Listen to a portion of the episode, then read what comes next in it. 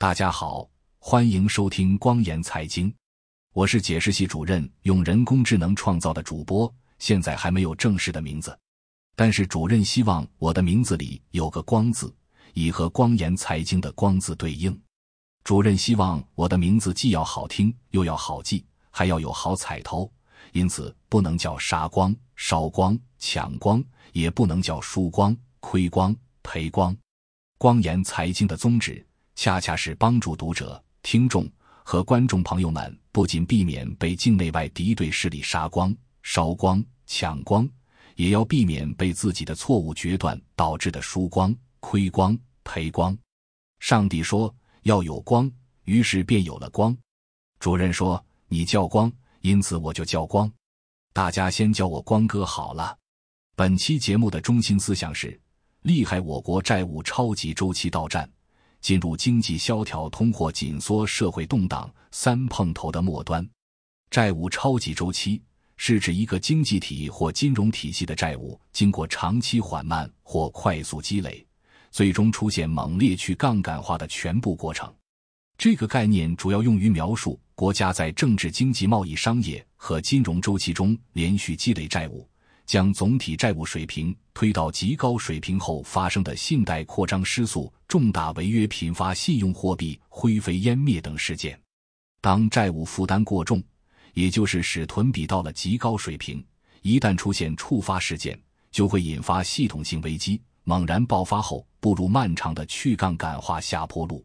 在此期间，经济增长缓慢，利率保持低位，无论是政府还是企业或家庭。重点都变成了偿还或注销债务，降低使囤比。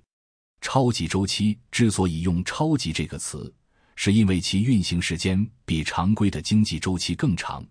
而且可能包含好几个常规的繁荣萧条周期。有人认为，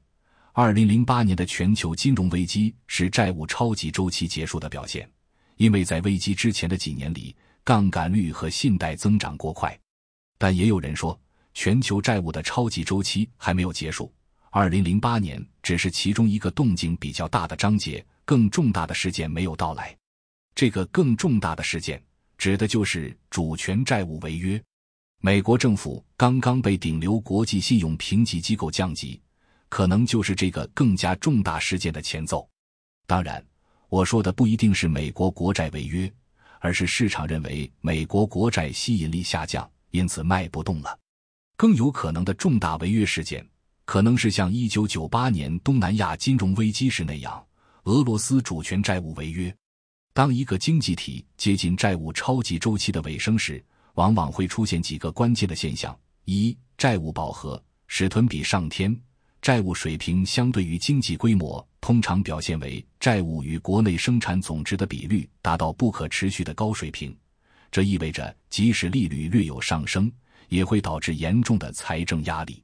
二、货币政策效用下降，中央银行会发现传统的工具，如降低利率回购和逆回购，这个粉那个粉之类的，在刺激借贷和经济活动方面变得不那么有效了。在极端情况下，经济体可能会进入流动性陷阱。一旦出现这种局面，即使接近零利率，也无法刺激更多的借贷或支出，只能走负利率这条路了。即央行出马，惩罚存钱不花不投的企业和家庭储户。三、财务困境和破产，由于债务负担沉重，企业和家庭难以履行其债务义务，导致违约破产和银行危机。四、增长停滞或下降，在高债务水平下，消费者和企业都可能削减开支和投资，导致经济增长缓慢甚至衰退。五。资产价格通缩，当投资者根据债务水平重新评估资产价格的可持续性时，过度杠杆化的资产市场，尤其是风险资产，譬如如房市或股市，可能会出现幅度高达百分之三十起的重大下调甚至崩盘。六、去杠杆化，政府、企业和家庭都试图降低债务水平，涉及出售资产、削减开支和偿还债务。从而进一步放缓经济增长。七，随着货币政策的有效性降低，财政政策解决方案变得愈发重要。政府必须节省支出、减税，缩减公职人员人数，以试图刺激经济。八、超级周期的终结，让系统性危机猛烈发作，不进行重大体制改革，尤其是在经济和金融方面的改革，是不可能重塑或重振经济的，也无法预防未来更重大的危机再度发生。九、超级周期终结，经济陷入长期困境，会导致社会动荡、犯罪率上升、政策重心转移，比如从阶级斗争为纲。转为以经济建设为中心，甚至政权更迭。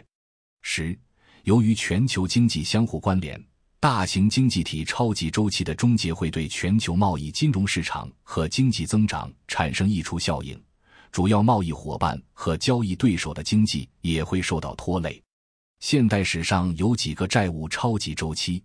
大萧条（一九二九至一九三九年）、一九二零年代是美国经济大幅增长的时期。但同时也是消费者和企业债务大幅增加的时期，股票市场的繁荣部分是由借来的钱推动的。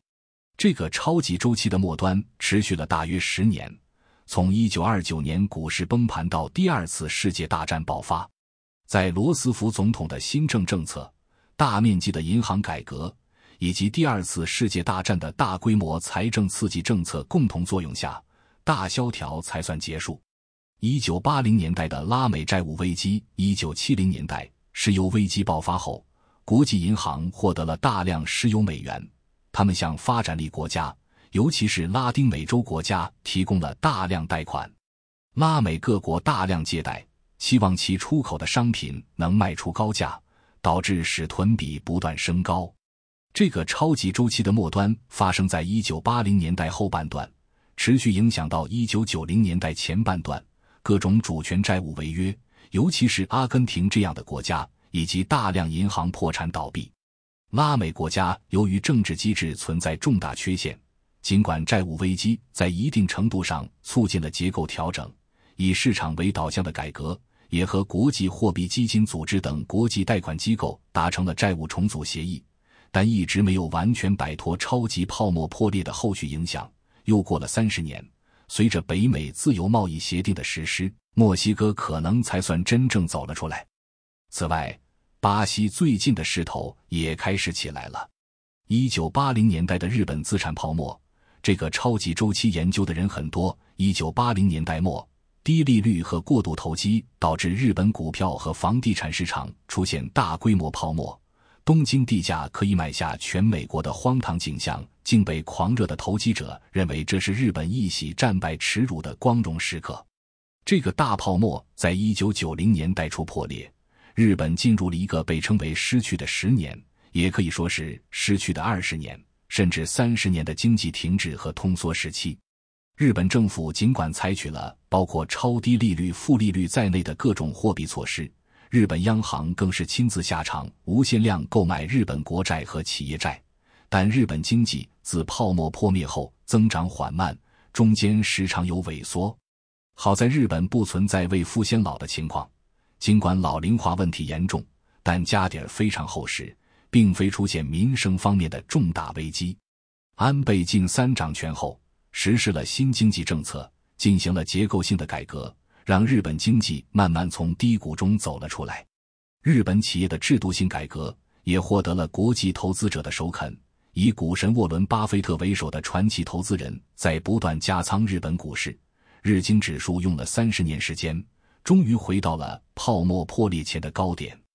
二零零八年的全球金融危机，研究这个超级周期的人就更多了，原因很清楚。就是美联储过度宽松的货币政策导致美元泛滥，信贷条件极度宽松，什么人都可以贷款买房。然后这些刺激抵押贷款通过复杂金融衍生工具层层加码，全球扩散，使囤比越来越高。房价一旦开启下跌，金融危机猛烈爆发。这场危机最严重的阶段是二零零七年至二零零九年。但其余震和随后的欧洲债务危机又持续了好几年。为稳定全球金融体系，美联储实施了大规模干预救助、宽松货币政策和一揽子财政刺激计划。美国也进行了金融体系的改革，多德·弗兰克华尔街改革和消费者保护法案就是典型。旨在防止未来发生类似危机。上述这些超级周期凸显了经济、金融、贸易和地缘政治因素的相互作用，各有特点，但都凸显了管理系统性金融风险的巨大挑战。立国的超级债务周期为应对2008年全球金融危机，立国政府推出了4万亿元人民币的巨额经济刺激计划。这一财政举措旨在抵消出口下滑，确保国家经济快速增长。基础设施项目、房地产开发和其他大规模举措成为主要重点。这刺激政策掀起了一场巨大的借贷狂潮，地方政府、国有企业和私营企业都对立国的增长故事充满信心，纷纷大量举债。在接下来的十年中，立国经济各个部门的使屯比都急剧上升，重点集中在房地产领域。十余年间。立国各地的房价上涨了几倍到十几倍不等，这些新增的信用货币并没有真正推动实体经济的发展，反而因为过高的房价导致了对真正创造产值的经济部门造成了打压。立国的经济模式从一九七八年的改革开放到一九九二年的南巡讲话，到二零零一年加入世界贸易组织，骨子里都是搭上全球化的快车，利用国内的廉价劳动力。实施低人权、高污染的政策，大量出口到美国市场，获得巨额外汇顺差，以此为锚定，加乘数发行人民币，并在住房、教育和医疗等基础民生方面锁定人民未来几十年的可支配收入。说穿了，就是用债奴役十几亿人口。经过十年乱政和三年清零，现在立国的债务超级周期走到了穷途末路。每个债务超级周期都有开始、发展。高潮和结局通常始于一个乐观情绪占主导地位的扩张阶段，在这个阶段，借贷似乎是无害的，甚至是有益的。随着时间的推移，周期阶段逐步演变，债务的重压开始拖累经济增长，货币政策有效性越来越低，金融体系的脆弱性越来越高。从立国的角度来说，二零零八年的四万亿信贷扩张可能是一个经过深思熟虑、计算了风险收益之后的决策，目的是使自己免受或少受全球经济衰退的影响。然而，这个政策开启了立国版的量化宽松，尤其是新增信用货币几乎全部来自房地产领域，而不是具有真正生产力和国际竞争力的产业部门。这让立国的超级债务周期和其他经济体的都不一样。目前，立国的超级债务泡沫已经开始破裂。从碧桂园到恒大，房地产行业的连续暴雷已经开始。在房地产领域有重仓头寸的银行、信托、保险和理财等部门被连环暴雷，也已经板上钉钉。了解债务超级周期，对政策制定者、投资者和普通民众都至关重要。只有准确认识到超级周期的存在。尤其是周期即将将结束、大动荡即将到来的种种迹象，才有可能更好的做好准备和应对措施。立国的房地产泡沫是人类史上所有泡沫的总和，爆起来的壮观程度让2008年源自美国的金融海啸相形见绌。感谢收听光岩财经，欢迎收藏、点赞、转发、评论，也欢迎您订阅光岩财经邮件组，订阅地址是。光言财经四个字的汉语拼音全拼加上点儿康姆，本次播报就到这里，咱们下期节目再见。